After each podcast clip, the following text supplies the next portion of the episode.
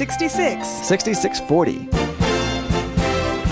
Your future lies in sixty-six forty. sixty-six books by forty authors, and yet we now discover it's an integrated message system from outside our time domain. Welcome to sixty-six forty, the ministry outreach of Koinonia House and Koinonia Institute.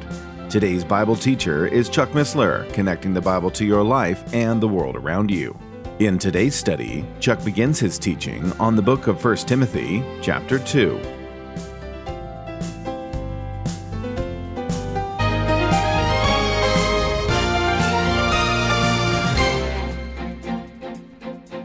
Well, we're continuing our review of the pastoral epistles, starting with First Timothy, and tonight we'll explore First Timothy chapter two. And let's start with a word of prayer. Father, we thank you for your word. What a precious gift it is. We do pray, Father, that your Holy Spirit would open our hearts and lives to your word, that we might learn from what you have here for us, that we might grow in grace and the knowledge of our Lord and Savior, in whose name we commit this evening and ourselves. Amen. First Timothy. Now, as you know, the New Testament has a group of uh, epistles, twenty-one of them, if you don't count the seven that the Lord penned in the book of Revelation, chapters two and three. The major doctrinal ones are generally highlighted as Romans and Hebrews, but they all are very rich and, and uh, instructive. Seven of Paul's addressees are churches, seven churches. He wrote seven churches, just as Jesus wrote seven churches in Revelation, chapters two and three. And three of those seven are called prison epistles because they were penned while he was in prison in Rome. But there are three of them, Timothy, Titus, and Philemon, that are to pastors. And we're going to explore First and Second Timothy and Titus in this group grouping, the so-called pastoral epistles. All Scripture is given by inspiration of God, all Scripture, and that includes Paul's letters. By inspiration of God. We need to keep this in mind. Yes, it's Paul's personal notes and remarks. At the same time, we hold, for a lot of reasons, that all Scripture is given by inspiration of God, and the word uh, there is God-breathed in the Greek. And so, and it's profitable for doctrine, for reproof, for correction, and for instruction in righteousness. As we memorize that per, uh, passage, as many of us have, we may wonder, what is the doctrine? What is reproof, correction, and instruction? Well, doctrine is, tells us what's right. Reproof tells us what's not right. Correction is how to get it right. And instruction is how to stay right. So that may help you put practical implications to those four um, appellations there. Paul's background, he was arrested in Jerusalem about the year fifty-seven, was imprisoned in Caesarea for a couple of years. He had a voyage to Rome to be tried before Caesar. That started about fifty-nine A D, and after a shipwreck and a three-month wait on Malta, he arrived in Rome about February of sixty A D. He lived in his own rented house and had liberty to minister. And during that time, Ephesians, Philippians, Colossians, and Philemon were written.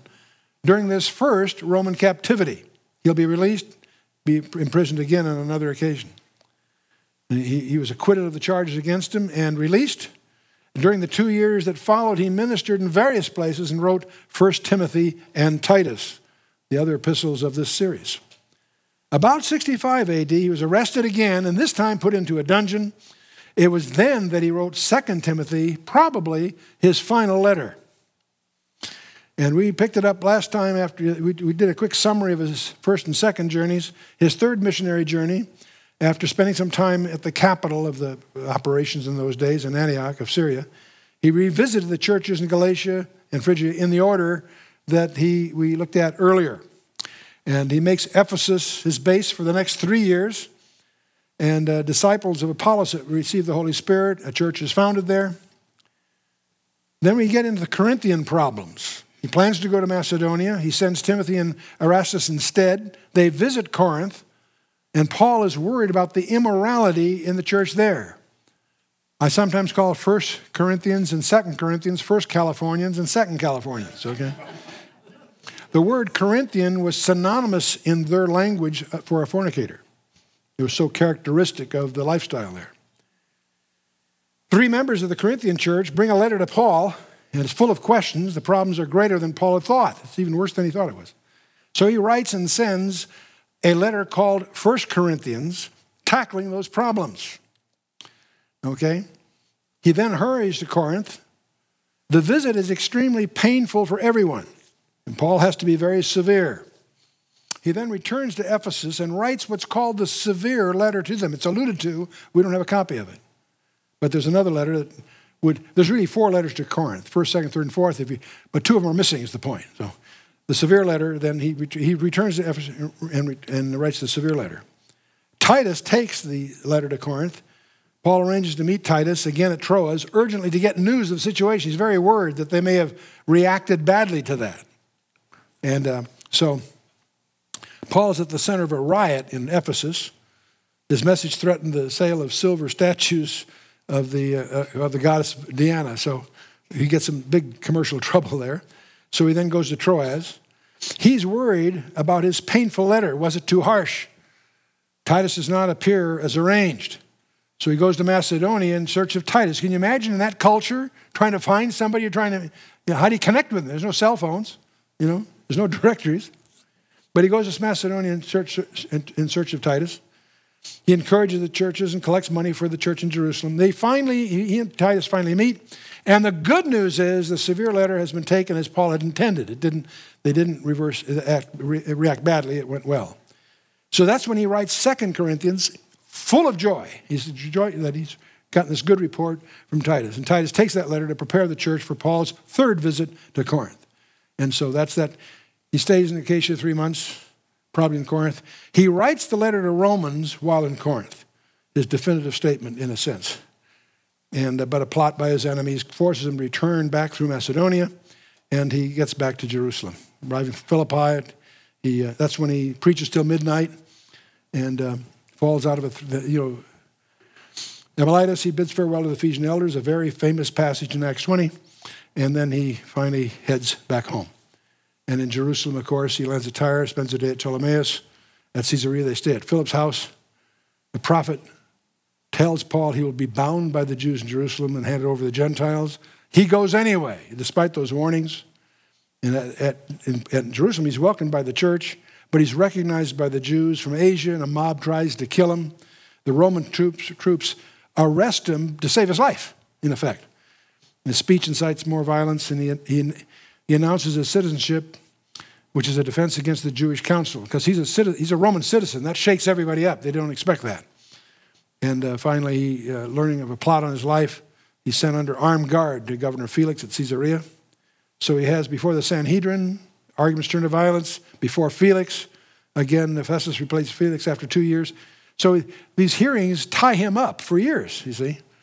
But finally, under Festus, he says, I appeal to Caesar. And... Um, Festus says, if he hadn't done that, I could have freed him. But no, Paul, that's he, he, he's destined to go to Rome, but this way it's under government expense. Okay? So before Agrippa, while awaiting his appeal and so forth. So as you know, he has this big storm and shipwreck, and uh, he ends up on Malta. There's a whole story about Acts twenty-seven is itself a fabulous chapter, has enough seamanship detail by which we found the I shouldn't say we, but the the, the, the anchors have been found uh, that he cut loose during that, that storm. But anyway, he ends up, after surviving uh, the, some adventures there, he finally ends up going to Italy, and after local, he finally, after a couple of years, he's back in house arrest awaiting his trial. For two years, he has a lot of freedom to preach there and so forth. So his final footprints, of course, are Timothy. Um, he, out of prison, released from his house arrest at the end of Acts. Uh, Titus is uh, also Timothy. These are the last three letters uh, that we have from Paul. So, okay, last time we were in chapter one, talking a little bit about doctrine. In this chapter, we're going to get a few glimpses as, as to order in the church.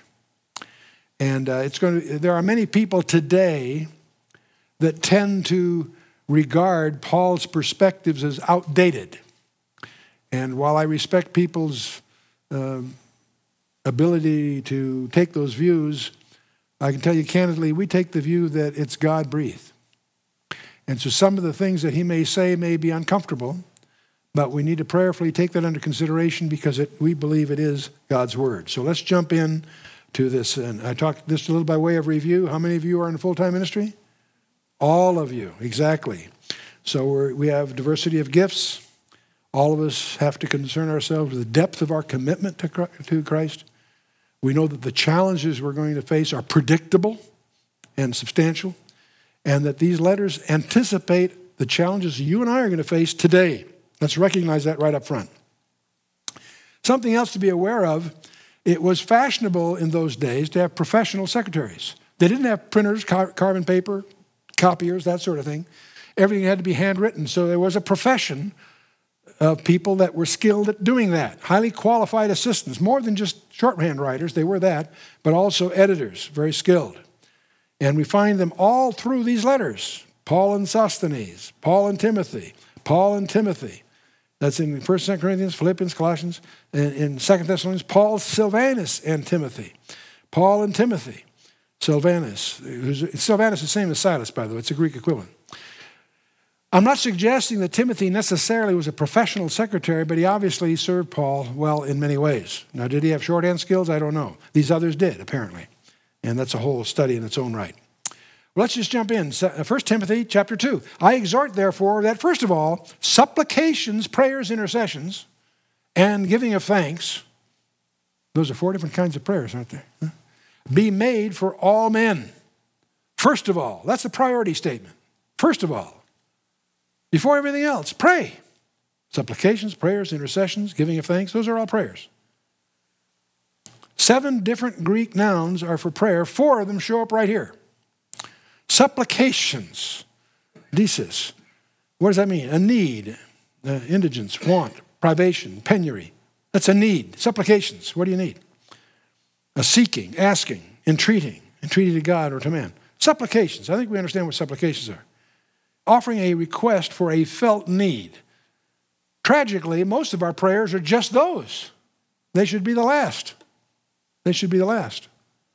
And uh, some people use the acronym ACTS, A C T S, adoration, confession, right? And um, what's T? I've forgotten. Huh? Thanksgiving, thank you, Thanksgiving. And then supplication, but supplication's last is the point. Adoration, confession, thanksgiving, and then supplications. Makes sense. Another word here is uh, prosuke, which is uh, emphasizes the sacredness of prayer. I suspect that would be in the adoration or praise category. Then there's intercessions. These are petitions for on the behalf of somebody else, right? To a person and converse confidently with him. Emphasizes fellowship. And this is sort of the same thing we do in blessing the food that we eat. And then thanksgiving itself, Eucharistia. Sometimes we need to imitate David and present to God only thanksgiving with uh, no petitions at all. Many of the, uh, David's Psalms are engaging because they just praise God. They're just overwhelmed by who God is. All men, no person on the earth is outside the influence of believing prayer. Believing prayer. Saved and unsaved. You'll find examples all through the Old Testament. Stephen. Near us or far away, enemies or friends. All can be the subject of prayer. And should be. Continuing. For kings and for all that are in authority, that we may lead a quiet and peaceable life in all godliness and honesty. Honoring authority. Well, only if we agree with it, right? Not quite. That's not the deal. It says, pray especially for those authority, for among other things, that the word of God might continue to go out to the lost. That should be our concern. What facilitates or what impedes? The word of God. That's what it's all about. But this whole area of submission to governing authorities is a touchy area. Remember, Jesus said, render to Caesar the things that are Caesar's and to God the things that are God's. You know, it's interesting. He's, when he asked for the coin, whose image is on the coin? Caesar's. Well, then render to Caesar. He, most people miss the point. It's the other issue that's in. Who are you the image in? Who's, who, whose image are you in? God's. So render unto Caesar the things that are Caesar, and to God's the things that are God's. Let the money be his. You should be God's. It's a double-sided thing. Many people only see half the story there. Be absolutely submissive to God, and you will discern from God's ways how to be secondarily submissive to human institution authorities. Your first obligation is to be submissive to God. And from that will derive your posture to human authority. Let's talk, you know, we, we'll go to, you know, we, at Romans thirteen, we usually engage this. Let's talk about First Peter two. Let's just re- take a couple of verses from Peter. Submit yourselves to every ordinance of man for the Lord's sake, whether it be to the king or as supreme, or unto governors as unto them that are sent by him for the punishment of evildoers, and for the praise of them that do well. For so is the will of God, that with well-doing you may put to silence the ignorance of foolish men. That's why you get law-abiding, is to silence the critics. The word damnation, by the way, uh, is uh, judgment or condemnation. Judgment, not damnation in the, in the theological sense. The Bible does not speak in a vocabulary of a representative democracy. That's part of our dilemma here. That's where officials are elected and laws are drafted by elected officials, have authority over officials. So our allegiance is not to a person, but to a rule of law is the concept. We make applications to our democratic context carefully. Submission in our republic is primarily to laws and constitutional processes and not to persons. Your allegiance is to the office of president, not the person of the president. There's a big difference. Our officials are actually our employees. You need to recognize that. Biblical submission is a readiness to obey law and uphold legal order, not an approval or an endorsement of all lawmakers or even all the laws, absolutely. Christ's absolute supremacy over our lives qualifies the absoluteness of human law. The Christian apolog- uh, recognizes Christ and his law as the final authority. That makes sense, right? Romans thirteen deals with this too. Let every soul be subject unto higher powers, for there is no power but of God. The powers that are that, that be are ordained of God. Whosoever therefore resisteth the power, resisteth the ordinance of God, and they that resist shall receive to themselves damnation. That's where the word damnation, there it means judgment or condemnation, not, not damnation in the theological sense. There's, there's exceptions to these in Acts four, and we need to know the law in Acts twenty-three as examples to that. Let's take a look at Acts four. Now when they saw the boldness of Peter and John, they perceived that they were unlearned and ignorant men. They marveled, and they took knowledge of them that they had been with Jesus. And beholding the man which was healed, standing with them, they could say nothing against it. But when they had commanded them to go outside, out of the council, they conferred, conferred among themselves, saying, What shall we do with these men?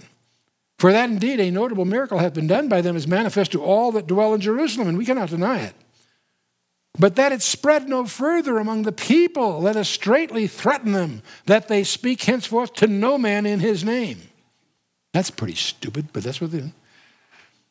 And they called them and commanded them not to speak at all, nor teach in the name of Jesus. And Peter and John says, okay, that's what we'll do, right? No, that's not what they said. But Peter and John answered and said unto him, Whether it be right in the sight of God to hearken unto you more than unto God, judge ye. For we cannot but speak the things which we have seen and heard. So when they had further threatened them, they let them go, finding nothing on how they might punish them, because of the people. For all men glorified God for that which was done. The point really being is, they their point is they obey God first, man second. That was their point. There, that was the case. They chose to ignore this edict from their governing council. And again, you and I have a different situation because it's not anticipated in the express terms of the scripture. Our officials are actually our employees. The Bible does not seem to deal directly with the responsibilities of a democracy in which officials are elected and laws are drafted by elected officials and authority over the officials. You and I are committed to a rule of law, not a specific ruler. And submission to our republic is primarily to laws and constitutional process, not to persons. And one of the problems we have is the Constitution is shredded and being discarded by our present culture and our present administration, which creates an ambig- ambiguity that plunges us into lawlessness. Are we surprised? That's exactly what the scripture predicted.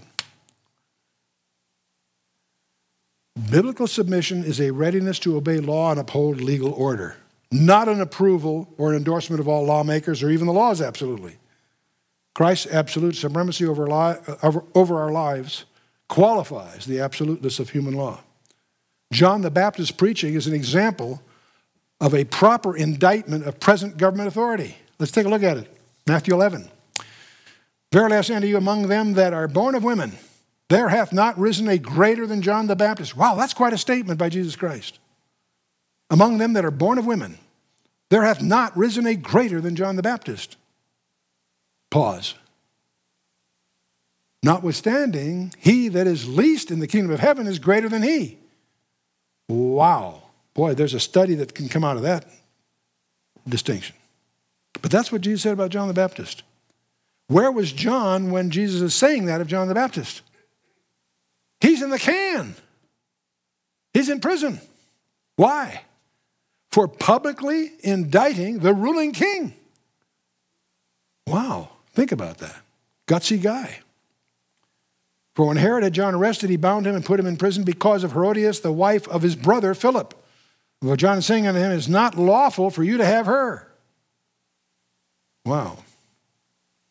Opposition to a leader's behavior and public criticism of it and declaration of moral unfitness for office is not necessarily inconsistent with a submissive spirit to the governing authorities. It cost John his head. He's beheaded. So he paid the price. Romans thirteen continues, for rulers are not a terror to good works, but to the evil. Wilt thou then not be afraid of the power? Do that which is good, and thou shalt have praise of the same. It's presuming that rulers are a terror to evil works. What I mean, to good works. What happens if they are a terror to uh, good works and uh, rather than evil? Now, that's what leads to things like the American Revolution, what have you. Comes at a price. You can contrast this with rebellious Jews against the Romans, the Roman law. Claudius expelled all the Jews from Rome. What is to be done when the rulers are evil and the terror to good works? That's, that's the dilemma we're facing. We have a unique mandate. I believe you and I are going to be accountable for this. A government of the people, by the people, and for the people. That's what we've been given. Well, with that comes an accountability. And we've blown it. The illiteracy of our electorate is the biggest problem in America. Ignorance or apathy? The average person says, I don't know and I don't care. Our first priority is knowing the truth about our leadership. Joseph Farah, the founder of World Net Daily, has dedicated his life to the idea that the primary mission of a newspaper is to be a watchdog on the government. And that's being challenged as we speak before the Supreme Court. If by some chance that should go against him, it will end free speech in America. If it doesn't go against him, we still have to be selective and recognize those few media that are being faithful to that charge. Because the tragedy is big money owns most of the mainline media and they have an agenda of their own. And it's not truth. The crucial role of a free press.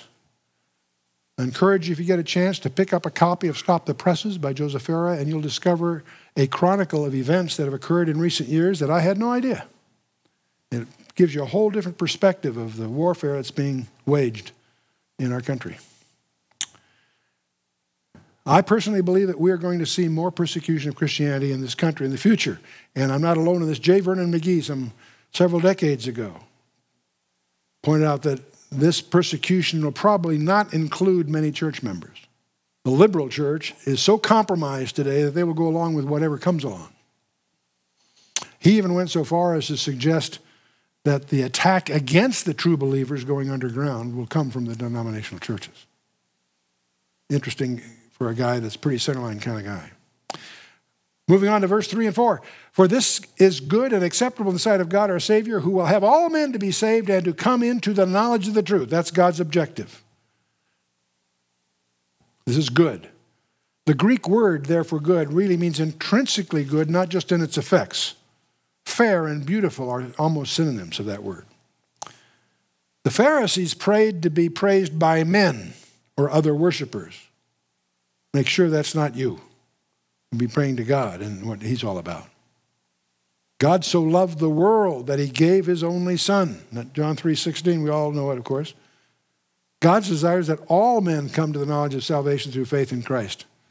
Let's keep that, let's remember that. Let's come that in front of us. That's, strangely enough, a refutation of some Calvinistic ideas. His desire is that all men come. But there is an issue of personal will, volition here.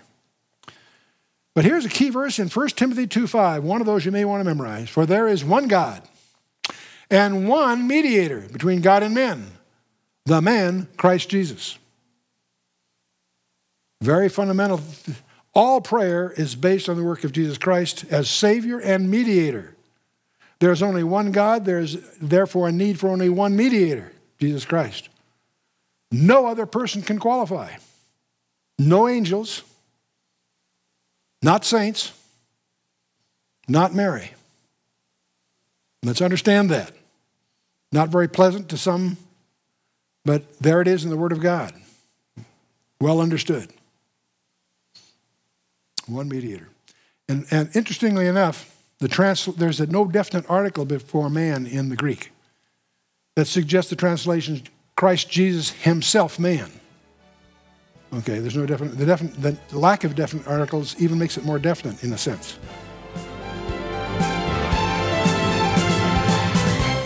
You've been listening to sixty-six forty, the ministry outreach of Koinonia House and Koinonia Institute.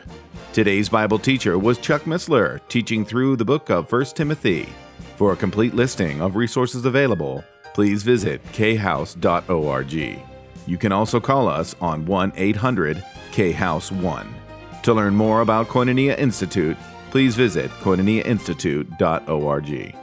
Thank you for listening to sixty-six forty and for your continued prayerful support of this ministry. Until next time, as we continue this series, may God bless you with the knowledge of His Son, Jesus Christ, as you study His Word.